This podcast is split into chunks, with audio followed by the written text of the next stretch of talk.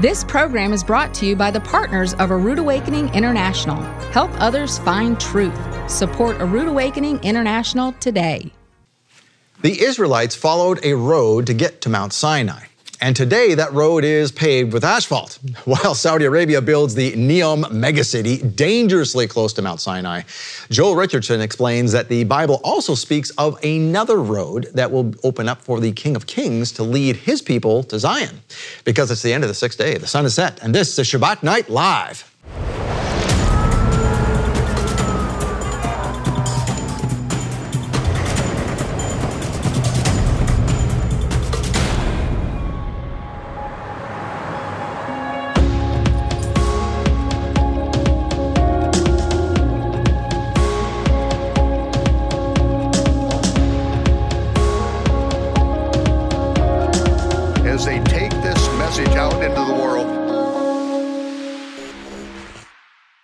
Hey, there you are, Shabbat Shalom to our fans. Welcome to Shabbat Night Live with Michael Rood. Tonight's episode is going to open your eyes to an end time concept you may have not considered.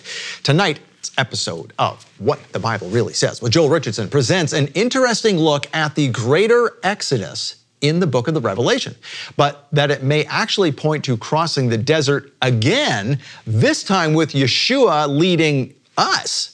The Desert Highway is tonight's episode. Also, the renewed moon was verified earlier this week, and that means we are now into the 8th month on the astronomically and agriculturally corrected biblical Hebrew calendar. There it is right there. All right, now please welcome my co-host, the CEO of A Rood Awakening International, Ted Clayton. Well, thank you, Scott, and welcome everyone to Shabbat Night Live. Once again, Joel Richardson's gonna knock it out of the park with a great teaching tonight, so stay with us for that. It's gonna be fantastic. It is fantastic. Now, speaking of fantastic, something that a lot of people have been doing for us since we launched it out there. We weren't sure how this was going to fly, but a lot of people are contributing to this.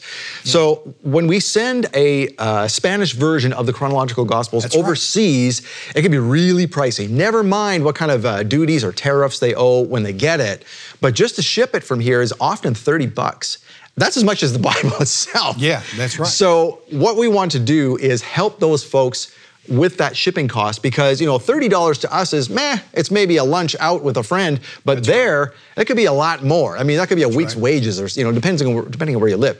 So we are asking you to donate the shipping cost to send this Bible to these people. So now they'll go to the due diligence of buying the Bible, but if you will help them get it there, that will be certainly appreciated. And that's something, Ted, we're asking people to donate $30 toward. That's right, Scott. You know, ladies and gentlemen, this is a very important time in world history. You know, with all the stuff that's happening, with the things that's happening in China, the things in Russia, with the war, it's just an upheaval time in our history. And ladies and gentlemen, the people of the South American countries are hungry for the word. And this is just a great way to get the word of God to them and allow them to have hope. And like Scott said just a moment ago, it could cost as much as $30 to send this book to them. And they're eager, they're wanting it. Matter of fact, the first run of the Spanish edition, Scott, of the Chronological Gospels sold out within 30 days. That's how hungry they are for the word. And especially Michael's word of truth. You know, ladies and gentlemen, South America is a world that is just riddled with all sorts of things. Now, I won't call it necessarily like voodoo, but, you know, all of these— a lot of mixing. A lot of weirdness going on in South America. But there is light at the end of the tunnel, ladies and gentlemen, and that light is the truth that Michael Rood has in the Chronological Gospels, the Spanish edition. So, ladies and gentlemen, we thank you for doing that. All you have to do, Scott, tell us, what do you have to do to go and make this donation for people to get the Chronological Gospels? It's just like buying anything else on our store. So you go in there, it looks like a product, like anything else would be like a product, right? Right. But you go to rootawakening.tv/shiptcg. Ship TCG. As in the Chronological Gospels. Right, right. And if you go there, it'll take you right to where you need to be, and you basically buy the shipping cost for these people. It's just $30, and you buy it, and it's done. You just don't get anything shipped to you, but know that we are putting that into a special fund to allow the shipping for this. And that's the only way we could, you know, earmark it as such, is to sort of create like a product out of it. And that's an easy way to keep track of it. And ladies and gentlemen, I will tell you that this is a special time with this. So go now and make that donation for our Spanish-speaking friends in Latin America to get this very, very special book. And speaking of special books, Scott, oh, yes. We have something that's really going to be special for our English-speaking people. Yeah, well, you might notice that right now, the Chronological Gospels in English is completely sold out. And that includes the regular edition, the larger print edition, and any other bundles or, you know, collections that this comes with. They're all gone. Why? Why aren't we, what's going on? A second edition is coming. That's right. A second edition is coming. We can't tell you when it's going to get here yet because it's coming. Yeah. No, just be patient. We'll tell you soon when it's coming. Yeah, it should be here very soon, ladies and gentlemen. We're waiting for the shipments to get here, but this is going to be something. It's got added material that Michael has worked on literally for the past couple of years. And ladies and gentlemen, you're going to love this second edition of the Chronological Gospels. Yep. You're going to want to get this. This is going to be really special. One of the best things about the Chronological Gospels is Michael's annotations. That's and so some of that has been refined. There's more of that. Yeah. It's also easier to find stuff. There's a whole new index in the front end about where to find the Bible verses associated with every single event in Yeshua's life. We didn't have that before. That's brand new. So there's all kinds of neat little additions to it that are going to help you you know, study the Gospels and the book of Acts and the book of Revelation even better. That's right. And this is going to be something special. So, ladies and gentlemen, stand by. It's coming. It's going to be here very soon. So we just look forward to it so very, very much. Now, Scott, this month's love gift is also very special. Tell us a little bit about it. So this is Joel. So we are hearing the you know, second episode of Joel's teaching tonight, and he's also got the love gift. So it's the Joel Richardson month. That's what's happening here at Rood Awakening, and it's the pre-trib trap. You know, pre-tribulation rapture. This is where, you know, who was it? In the 80s, we had the Left Behind series and all that. That really solidified in a lot of people's minds that, oh, the pre-tribulation rapture is a thing. It wasn't a thing before 200 years ago. That's right. Yeshua didn't teach it. Apostles didn't teach it. You know why? Because it ain't in the Bible. That's why. That's why. And so Joel Richardson is saying, where do we get this from? Why is this taught? And here's the truth of it. It's not true, and here's where you can find out why that's not true. And also in here, he actually goes after some things that we in the Torah observance circles as well, Ted, are, you know, we're in error too, because we look at these extra biblical books like Enoch and Jasher and all these kind of things. Yes, they're good for context. Yes, they're good for history. Don't consider them scripture. Don't get some different ideas in here that are not in the Bible. And Joel is very staunch about warning us about that too, that, hey, our Christian friends that are still in the church, they're not the only ones that are maybe having their blinders up. We do too. So, good teaching. Well, Scott, listen, I know there's also some very important testimonies out there that have been coming through in our last minute or so. Yeah, we have some time. Yep. Talk to us about this testimony we have. So this person wanted to remain anonymous, but we decided anonymous wasn't good enough. That's right. This is in this month's newsletter, and it's we titled it "A Life That Was Changed." That was a good way of putting it from Donna, your wife. Said, you know, let's put that, because this person's life was changed. That's right. And they say, Michael, I have spent my entire adult life in search of spiritual truth. It has only been recently when I realized so much of my spiritual life was on my own terms. I came back into right relationship with Yahovah in the last couple of years. When I discovered your teachings, I, like many others, detected a quality missing in so many others. You have helped me immensely in revealing so many mysteries, interpretations, misinterpretations, and retroactively inserted scriptural passages. Your ultra-high standards to every aspect of presentation, your superior speaking style, all gifts from the grace of you-know-who, I just feel compelled to convey what a quench your work has been to my thirst for truth. Thank you, brother. I'll see you when the smoke clears. Ah, that's great. That's great. And you helped do that, ladies and gentlemen. You, with your sacrificial giving to A Rood Awakening International, you make testimonies like this possible. Indeed. Okay. Well, we're going to give you a couple minutes to do that in just a few minutes here. But while Saudi Arabia builds the Neom megacity dangerously close to Mount Sinai, Joel Richardson explains that the Bible also speaks of another road that will open up for the King of Kings to lead his people, us, to Zion. That's coming up, and the Kiddush with Michael is next.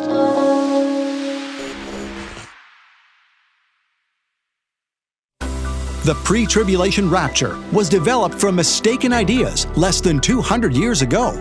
Yeshua did not teach it. The apostles did not teach it. So where does this modern doctrine come from? People watching this right now, people alive, our brothers and sisters, will face the great trial, the great test of our faith.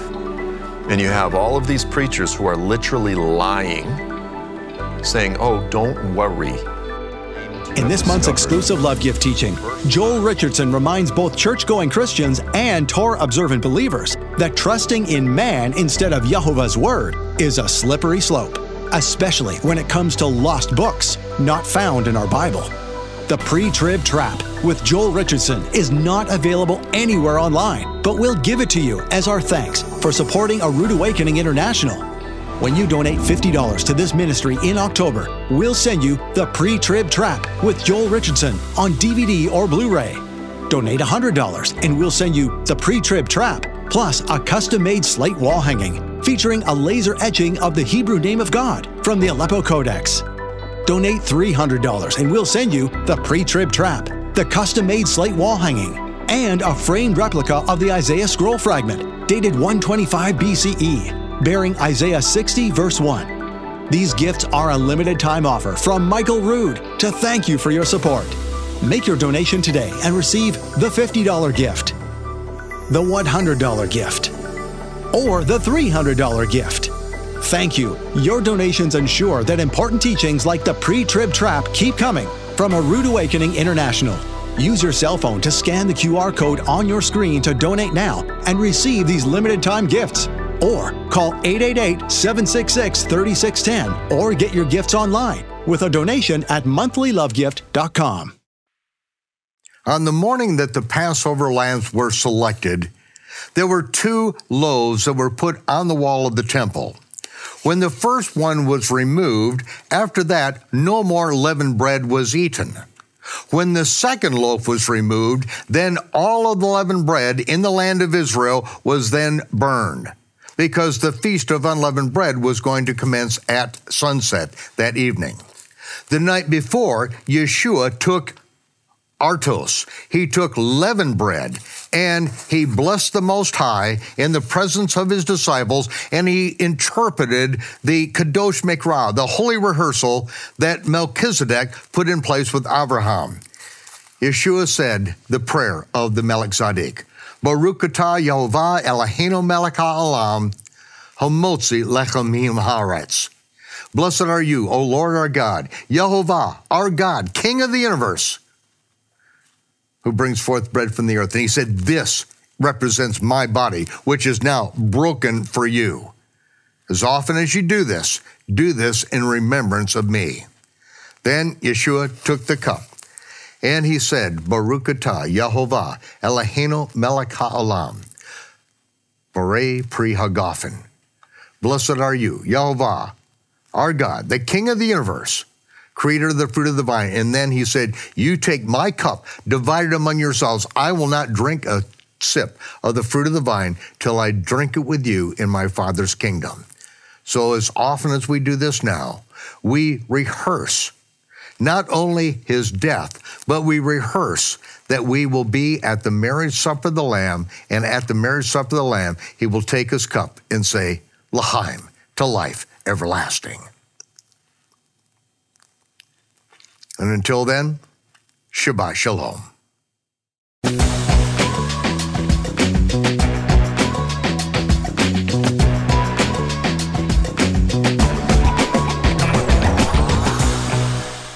You know, here at A Rood Awakening, we have some pretty cool stuff. If you ever come here for a visit, especially if no one else is around, and I'm showing you around, I'm going to show you this glass case that we have. And there's some artifacts in there from different parts of the world that relate to the stories of the Bible.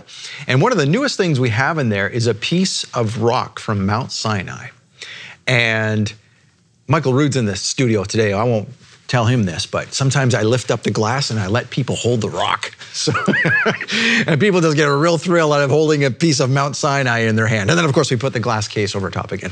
But anyway, there's some really neat stuff here. And there's something I hadn't heard before, but I did hear it from Joel Richardson. Last time he was here was about this depiction of archers in front of Mount Sinai on a rock. What was that all about? And so we decided, well, the only way to really give this some credence is to have Joel Richardson back. So Joel, welcome back to Shabbat Night Live. And last time you were here, yeah, so you described these artifacts that I'd never heard of before. I don't know if anybody else picked up on them, but I wonder if you could tell the story of what they are, what they're all about, and what it tells us about this, what happened at Mount Sinai.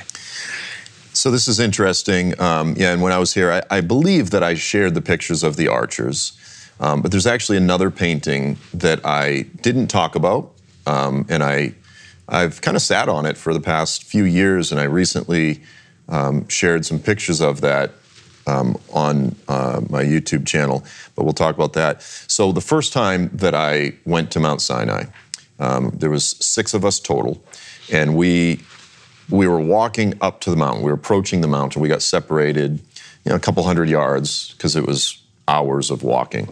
And just as I got to the base of the mountain, I came up to what looked like, I'll say it's almost like a cave-like structure, but it's not really a cave. The rocks, the formations there have some almost cave-like elements. You know, maybe 2 people could sleep in this and get cover from the weather. But I saw this painting, you know, and it looked like what I would imagine a caveman painting, you know, just very primitive. And I looked at it, you know, just got out my phone, started taking pictures. Well, it's a mural of probably about a dozen archers. You can share the pictures here with the audience. And so I immediately, I took the pictures and I texted Penny Caldwell, friend of the program, and I said, hey, check this out, what I just found. And I assumed others had found it before, but it's such a huge area. There's so many things around this rock or here, around this turn. And Penny goes, where is that? I've never seen that. And I thought, well, if Penny's never seen it, you know, Jim and Penny Caldwell, like they have been studying this mountain for decades. And I said, yeah, you know, and so she goes, that's amazing. Well, then I texted my wife, and my wife, Amy, she goes, that's exactly like in the book of Exodus. And I was like, well, what are you talking about? She goes, look at the end of Exodus 19, right off the top of her head. And I was like— yeah, Bible teacher. Come on. I was like, what are you talking about, woman? I'm the Bible teacher here. Just kidding. I do not suffer a woman. Remain silent in the church. No. So anyway, she tells me, look at the end of Exodus 19.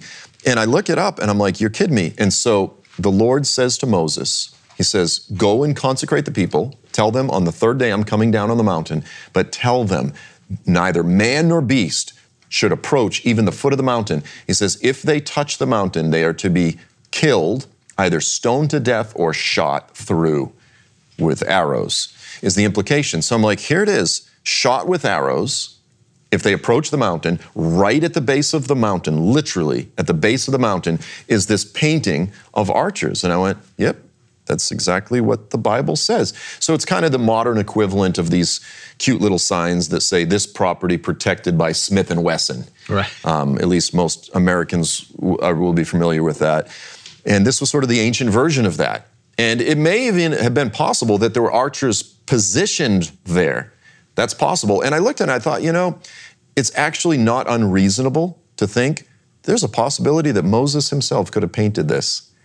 You know, I mean, it's absolutely possible. Now, these particular paintings, the reason that they're preserved thousands of years is because they're on the underside of the rock. If they're on the top of the rock, the paintings get worn off. So I imagine there was a lot, because you do see a lot of these paintings. Most of what you see around Mount Sinai are the petroglyphs.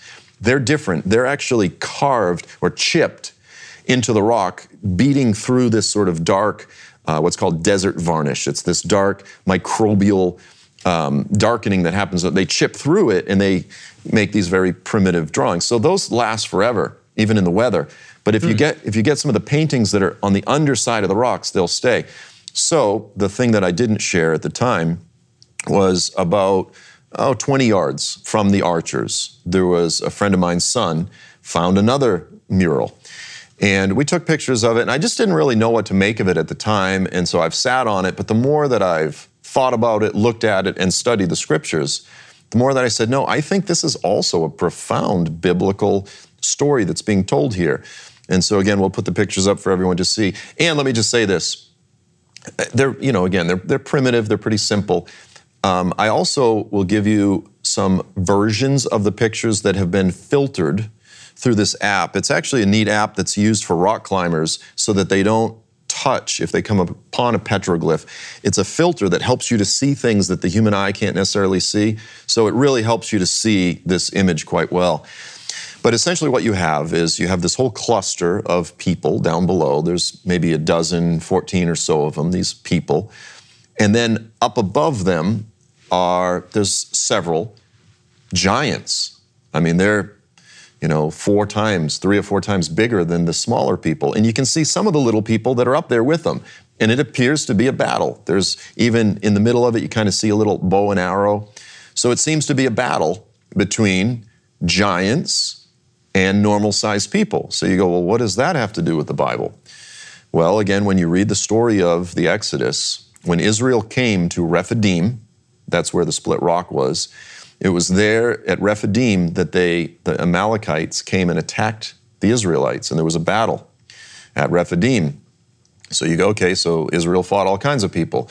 What does that have to do with giants? Well, when you actually study the scriptures, in in Numbers 13, as they were going to spy out the land, Caleb and his crew, they came back and they said, we have seen the people in the land. We saw the Nephilim. We saw the children of Anak. And there are the Amalekites and the Jebusites. And he lists the different people. And he says they are very tall, exceedingly tall people. They are the Nephilim, they are the giants. So the point is this, and you can kind of tease it out by going through some of the familial lineage of the Amalekites. They're sort of descendants of some peoples from the kingdom of Edom and so forth. But the point is the Amalekites had Nephilim blood. Dr. Michael Heiser has done some great work explaining so many of the peoples in the land were descendants of the Nephilim. And the Israelites, of course, defeated them. And you gotta love Caleb's spirit. He's like, they're grasshoppers. Like, he's like, give me a break. Like, you guys are living in fear. We're gonna go in and we're gonna take them. I don't care if they're giants. The land is ours, you know? Mm-hmm. And everyone's like, but they're too big. Caleb's like, forget about it. Let's go do this thing. So, the point is the Amalekites were giants, and then here we have this picture. And again, it's not conclusive, I want to be clear. But it is very suggestive because it's hard. You can find, for example, in the museum there in Jerusalem, you can find massive metal spearheads that are like this big. You go, no normal-sized person could. And then you'll get someone say, well, that was probably just created as like an award to some hero. It wasn't used in battle. He just hung it on his wall. Like they make different, you have evidence of giants, okay? But you don't have a lot of paintings from this era. You don't have a lot of artistic depictions, right? Because we're dealing with a few 3,000 years ago. But here you have an example of a painting at the base of Mount Sinai, which is obviously connected to the Exodus narrative, which seems to again portray a battle between smaller people and giants. And then further, if you look at them, the giants all have sort of this big square, rectangular breastplate or something, which seems to be a shield, you know, which again would indicate that this is a battle because there's a few of them, when you look at it, that don't have this big square in front of them. They're giants, they're big, tall people, but they're stick figures. But the ones that are actually in battle seem to have these shields in front of them. So, you know, again, the skeptics will probably disregard it, but I think it's a pretty powerful, faith-boosting, neat little discovery that my friend's son found. So, yeah, I shared it with the body, and I think a lot of people have been encouraged. And, you know, you think about it, so sometimes we assume in the West, oh, everything that needs to be found has been found. But we have to think about it. If there were truly millions of Israelites out there and they were all making their mark on rocks to sort of record what was happening here, who knows how much is still out there by how many artists were depicting this of the Israelites? Yeah, there's so much yet undiscovered. Again, this is Mount Sinai in Saudi Arabia. On my most recent tour, I actually went with renowned Israeli biblical archaeologist Eli Shukran. So this is the first, he's the first real, legitimate, credentialed biblical archaeologist that went, and I've been very careful because I don't want to speak on his behalf.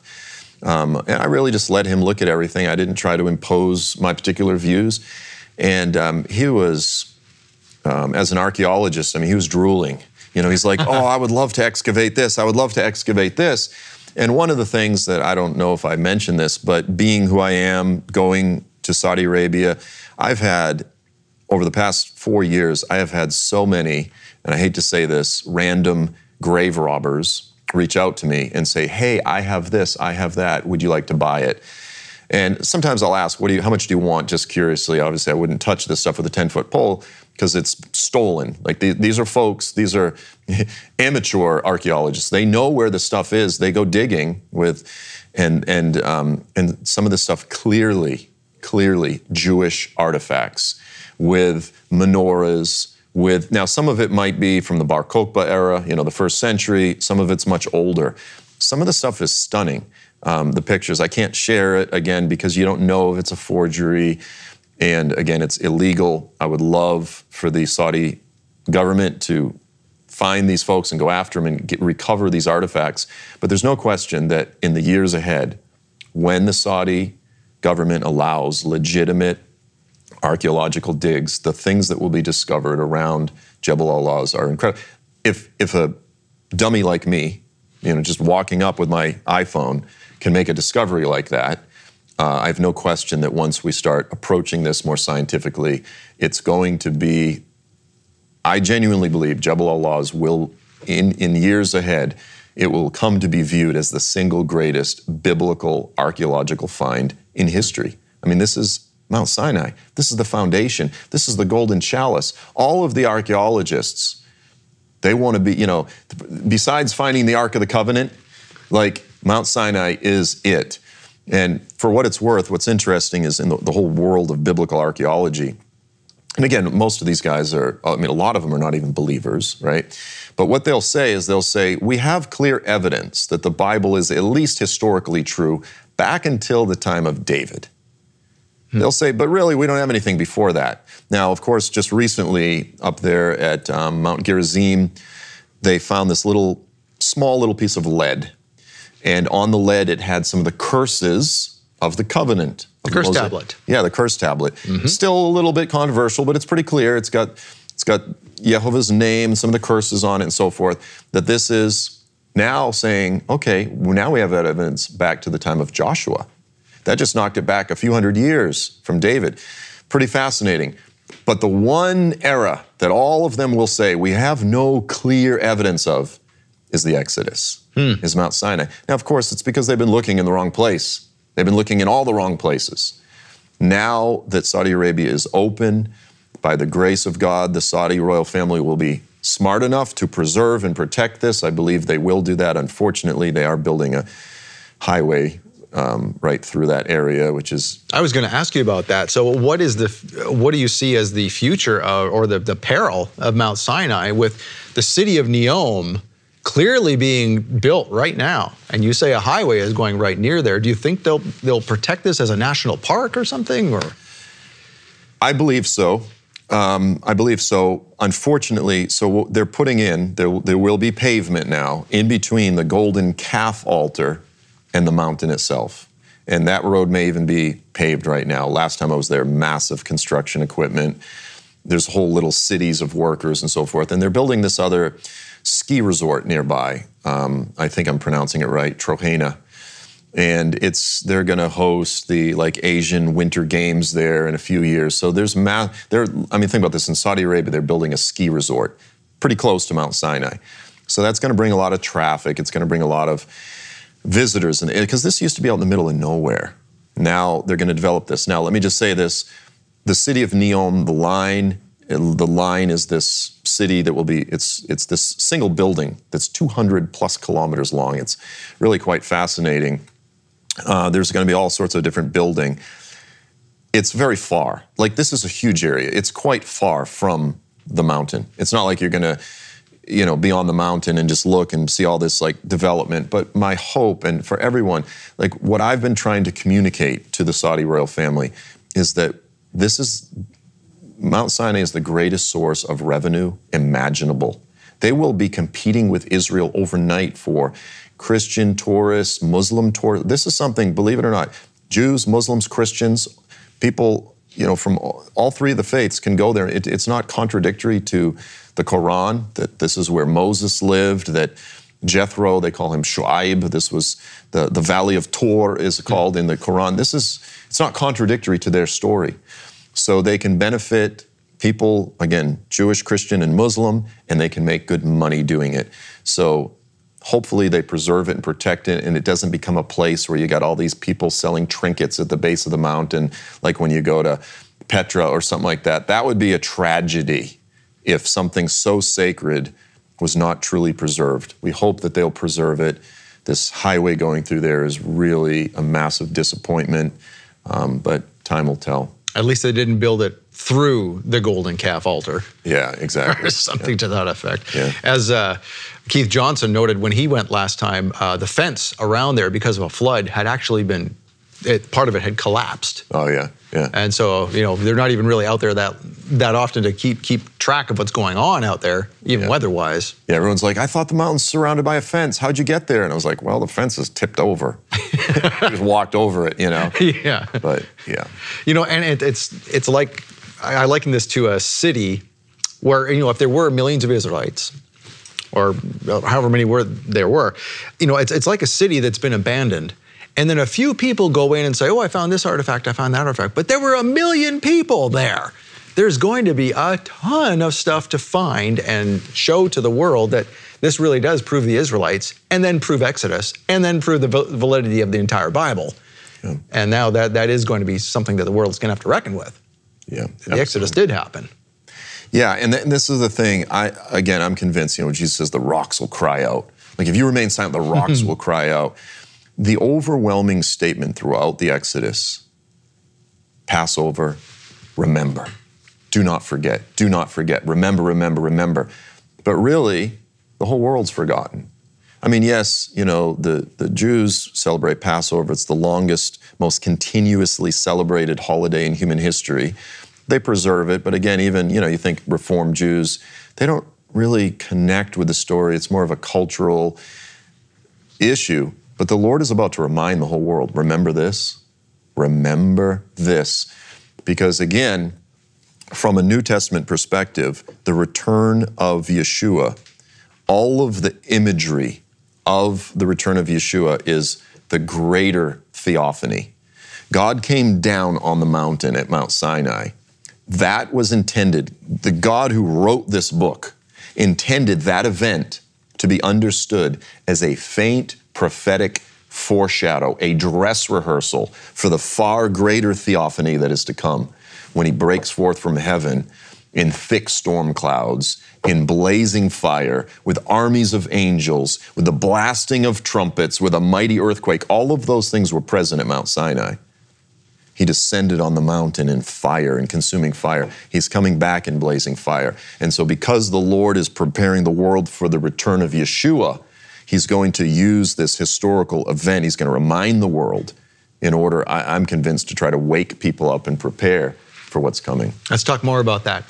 Coming back in just a second, thank you for bringing Joel here. I'm thanking you because your donations make this show happen. Thank you very much. We're going to give you a couple minutes to maybe do some more of that. And again, we thank you for doing that because that allows other people in the future to see this. So thank you from them. Hey, thank you for your support of Shabbat Night Live. Before the break, we were talking about the atmosphere around Mount Sinai when God gave his commandments, the thunder, the lightnings, the clouds, everything. That ain't nothing compared to when Yeshua comes back. So Joel, we were talking during the break here about how that is a foreshadowing of Revelation. And I tell people all the time, if they want to understand Revelation, even just a little bit like Michael Rood does, who, by the way, is in the back of the studio today watching us do this, you know, read Exodus first and skip everything else and go right to Revelation, and you'll start to see all kinds of correlation. Is that how you see it too? Yeah, 100%. So, I mean, just on the surface, right, you can point to the plagues and the judgments of the seals, the trumpets, and the bowls in the book of Revelation are clearly patterned after the plagues of the Exodus. And I mean, so much of the language in the book of Revelation is drawn from the Exodus. And then you see things like when all is said and done, they sing what? the Song of Moses and the Song of the Lamb. And you see a lot of those like just surfacey correlations. But what a lot of people don't realize is the depth to which the return of Jesus is patterned after the Exodus. So I wrote a whole book on this called Sinai to Zion. But essentially, if you survey the various passages throughout the Old Testament, you don't even have to look at the New Testament. Throughout the Old Testament, you have a handful of passages: Deuteronomy 33, Judges 5, Psalm 68, Habakkuk 3, Isaiah 63. They describe God, Yahovah, as marching. He's in anthropomorphic form. So he's in the form of a man. He has hands and feet. He's marching in front of his people. And he is destroying and slaughtering his enemies. Now, theologians will look at these passages and they go, oh, it's the Exodus, but it's using like flamboyant, overly exaggerated, poetic language. Like, we know that the Lord didn't literally march in front of Israel during the Exodus and this type of thing. You go, well, that's one way of viewing it, is just the Bible's just exaggerating and using over-the-top language. Or you can view it the way all of the New Testament writers view it, which is to say, no, these passages are actually prophecies. They use Exodus language. It actually says, the Lord comes from Sinai. He's portrayed as marching from the south, from the region of Sinai, up through Paran and Bosra and Edom, and he's soaked in blood. It says the blood of his enemies. Now that language, by the way, of the divine warrior soaked in the blood of his enemies, where does that pop up again? It's not just in Isaiah 63, it pops up in Revelation, where he is treading the winepress of the wrath of God Almighty. And so again, that's just another example where Revelation is drawing from these passages. Yes, they use Exodus imagery, they use Exodus language, but it's not looking back at the Exodus, it's looking forward to the return of Yeshua, the return of the divine warrior. So we're mentioning real places on a real map. Mm-hmm. And so I guess one would have to almost look at that just obviously and say, well, why would these places be named, literal places be named, if this was not to be a literal event? It's not just a figurative thing. I mean, when people they always ask me, well, is the Bible literal or figurative? It's both. It's always both. So is that what you see this as too? That yes, it could have some figurative meaning, but it's going to be literal too. Yeah, look, you've got passages, let's say, okay, so understanding this, that when Yeshua returns, and I'll just say this, and I'll throw this out and people will be like, wait, what? He will arguably retrace the steps of the Exodus. There's even a good case that could be made that he will return to Egypt and make his way all the way from Egypt and split the Red Sea yet again. There's actually quite a few passages that talk about this in Habakkuk 3 and Ezekiel, him splitting the Red Sea again. Pharaoh is a type of the Antichrist. At times he's referred to as Leviathan or Rahab, his body slain in the desert, laid out in the desert, and this type of thing. But Yeshua will retrace the path of the Exodus, make his way up from the region of Sinai, up modern-day Saudi Arabia, up through Jordan, Bosra, Petra, etc., and he will be setting prisoners free. So you go, is it figurative, is it literal? When you get to passages like Isaiah 35, where that talks about this highway in the desert, this is all part of the same story. Now you can read it and be like, this is a wonderful, beautiful, poetic prophecy. No, it's literal. So the land of Israel, I'll just put it this way, from the north to the south, right? Like up in the Golan down to the Negev in the south. Radically different biospheres, desert to lush.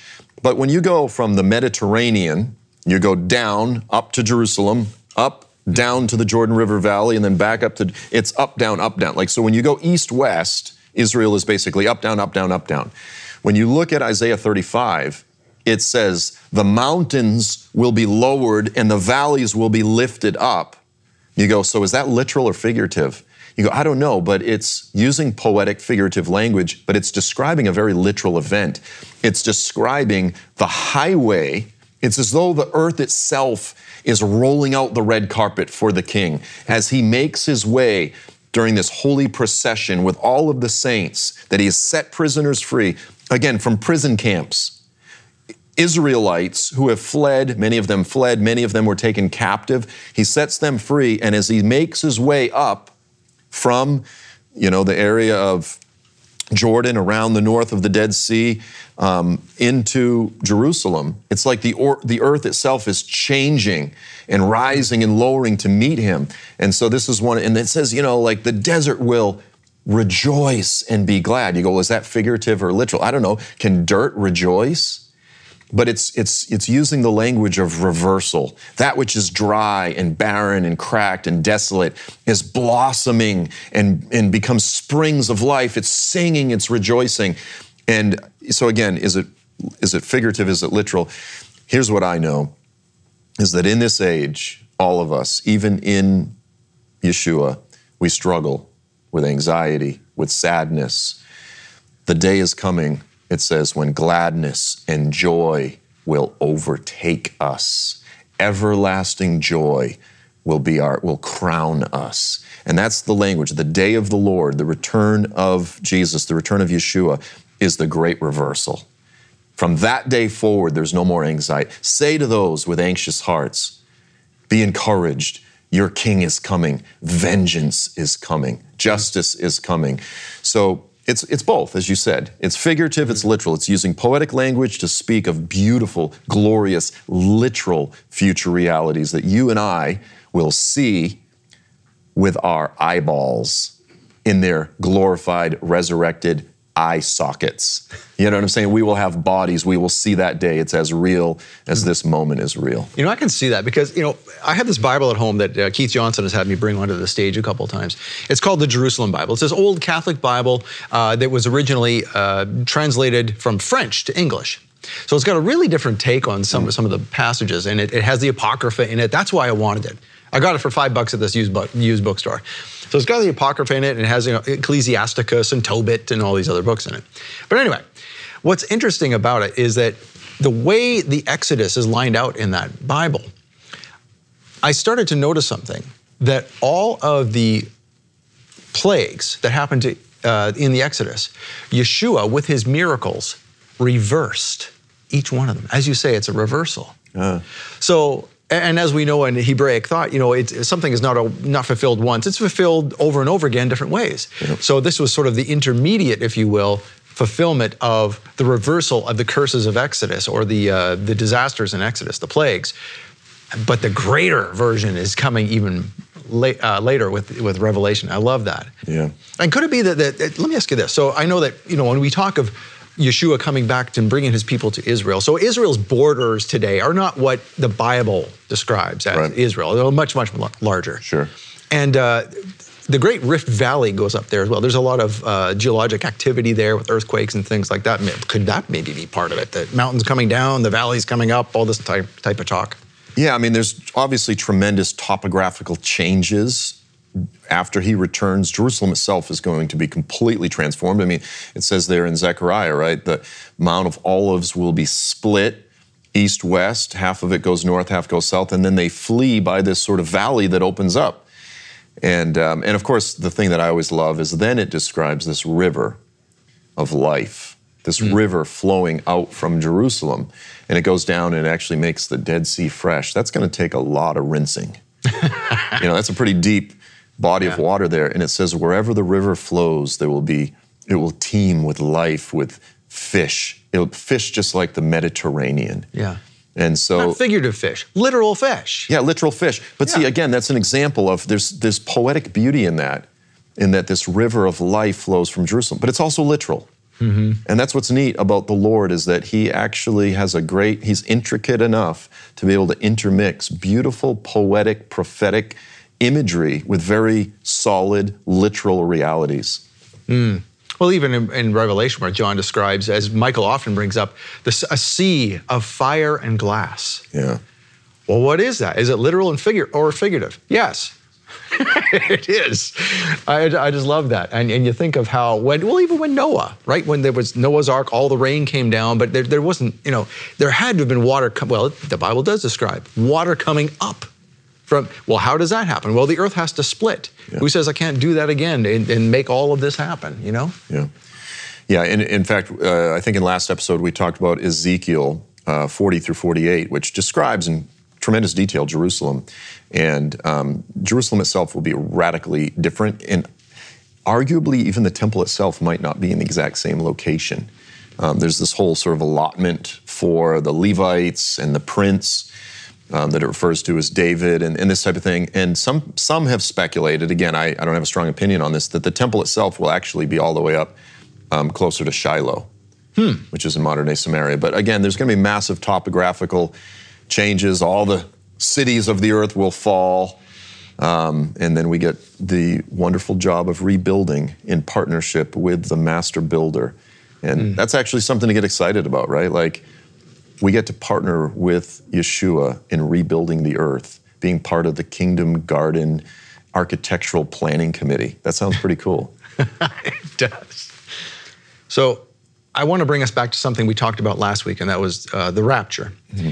And, you know, when I tell people to look at Exodus and look at Revelation and compare the two, there's this, you know, the Goshen principle, as it were, where the Israelites are there for some of the plagues, and then they're somehow protected from the rest. They're there, but the you know, it doesn't touch them. Yep. So is there some correlation to Revelation when we talk about the rapture and when is it and that principle? Yeah, very much. Again, understanding that the tribulation, this final time of testing, is very much patterned after the events of the Exodus. There is no rapture in the Exodus. When the Lord is pouring out his plagues on the land of Egypt, Israel is, for most of it, they're in the land of Egypt, in Goshen, but the plagues don't touch them. And so the Lord delivers them, he saves them, and that's, you could say that is the rapture, if you will. The ultimate deliverance is we are leaving behind the Egypt, you know, this age, this world, etc. But there's not some deliverance 7 years before the Exodus, right? Like during the judgments, when he is judging the wicked, executing his judgments on Egypt, he is preserving and protecting his people in Goshen. And that is the pattern that we should expect in the last days, which is to say, as the Lord, he's going to do a few things. He's going to do a few things during the tribulation. He's going to chastise, lovingly chastise his people Israel, just like a father does to his children, in order to bring them to a place of faith and salvation. He will break them. He's going to pour out his wrath, his judgment on unbelievers, in order to justify his ultimate eternal wrath on them.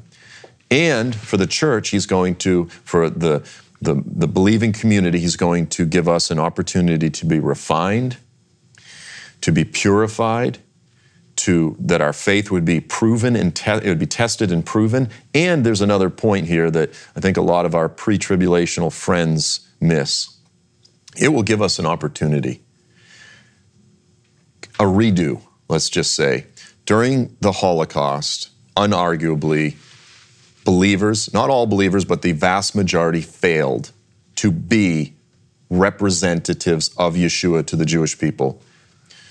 Like I said, yes, people were being dragged out of their houses. Most German Christians, what they did was they closed the curtains. They turned up the music. They looked the other way. And there's no question that we as the church failed. I think the tribulation will be another opportunity for us to prove and to stand with Israel, to prove our love for the Jewish people. You know, the accusation that a lot of the anti-missionaries in Israel, they'll say, well, you just want the tribulation to come so that all the Jews can get killed so your Jesus can return, or this type of thing. You go, who says something like that? That'd be like saying to a husband, well, you just want the due date to come because you want your wife to suffer birth pains. You go, what? No, I'm excited about the baby. The birth pains are part of the unfortunate process, but I'm going to hold her hand, if she'll hold it, and breathe with her and stand by her side throughout the birth pains, and then I'm going to walk out. Once the birth happens, there's a lot more that follows the birth, right? Like many, many years of parenting and suffering. And that's what the church wants to do with Israel. We're going to stand with her this time. And so there's an opportunity there. So there are multiple reasons for the tribulation. Our pre-trib friends will say, it's Jacob's trouble. That's the only purpose. No, the Lord is going to execute vengeance against the wicked. He's going to break Israel and chastise her unto redemption. And he's going to give the church, the corrupt, idolatrous church, the opportunity to be refined and to be purified. And that's, when I say the idolatrous church, I mean me, right? It's going to give all of us the opportunity to be refined and to be purified. So yes, and we will be protected. We will be preserved like jams or jellies. we will be preserved through the winter. We're not going to be removed from the winter. We'll be preserved through the tribulation. Hmm. Interesting. I like that. And perhaps that's how everybody comes together under one understanding that now you can't deny what's happening here. Yeah. It's this coming king that maybe most in the Christian world did not really expect, and the way he's coming back. But yet the Jews are going, now that's a Messiah. And they may recognize him faster than some of us do. In Matthew 24, he says, after the tribulation, there'll be the cosmic signs. He says, and then they will see the sign of the Son of Man. Mm-hmm. I actually have speculated, and I believe that when he returns, it's not just going to be, forgive me, it's not just going to be this white hippie guy surfing on the clouds. I believe that the pillar of cloud is going to descend once again. And the clouds that he comes back in, I believe will actually be the pillar of cloud. So you say it'll be much different than what a lot of Christians are expecting. How will the Jews recognize Jesus when he comes back? They go, oh, that's obviously Jesus. That's the guy that all the Christians, all these crazy Gentiles, no, they're not going to, like, I believe there will be something distinctly Jewish, biblical, if you will, about his return that will cause all of them to recognize the one they have pierced. And I believe that it will actually be the pillar of cloud. Now, that will not confuse Christians, but that's not what Christians are expecting. But of course, Jews are not expecting him to come back as the Son of Man in anthropomorphic form. So there's a little bit of tweaking for everyone, so to speak. I see that in the story of Joseph too, where Joseph had, he'd been taken in by the Egyptians, if you will, and then so they see him as his brother, and then he has to reveal himself to his original Jewish brother from his family. Yep. So he reveals himself to them, and I'm sure the Egyptians are going, whoa, wait a second. What's going on? We thought you were this guy. You mean you're this guy? Yeah.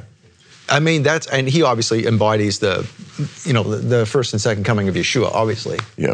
Yeah, that's a powerful picture, actually, in terms of the moment of eyes opening and going, oh, I thought you were a Gentile. I thought you were one of those crazy Gentiles. You're one of us. Mm-hmm. And yeah, that's exactly how it describes in Zechariah 12, and then again in Matthew 24, and again for our pre-tribulational friends, when does that moment of awakening happen? When he returns after the tribulation. So yes, there will be a remnant of Jews that will come to faith during the tribulation, as there is a remnant now, but the corporate, all Israel will be saved, that Paul talks about in Romans 11, that happens when he returns, when he comes back to save them and us. Mm. We have more to talk about. Let's do this next week. You come back and see us too. All right. Thank you, Joel Richardson, for joining us here. Thank you for joining us. We will see you next week. Until then, have a very prosperous week. Until then, Shavua Tov and Shabbat Shalom.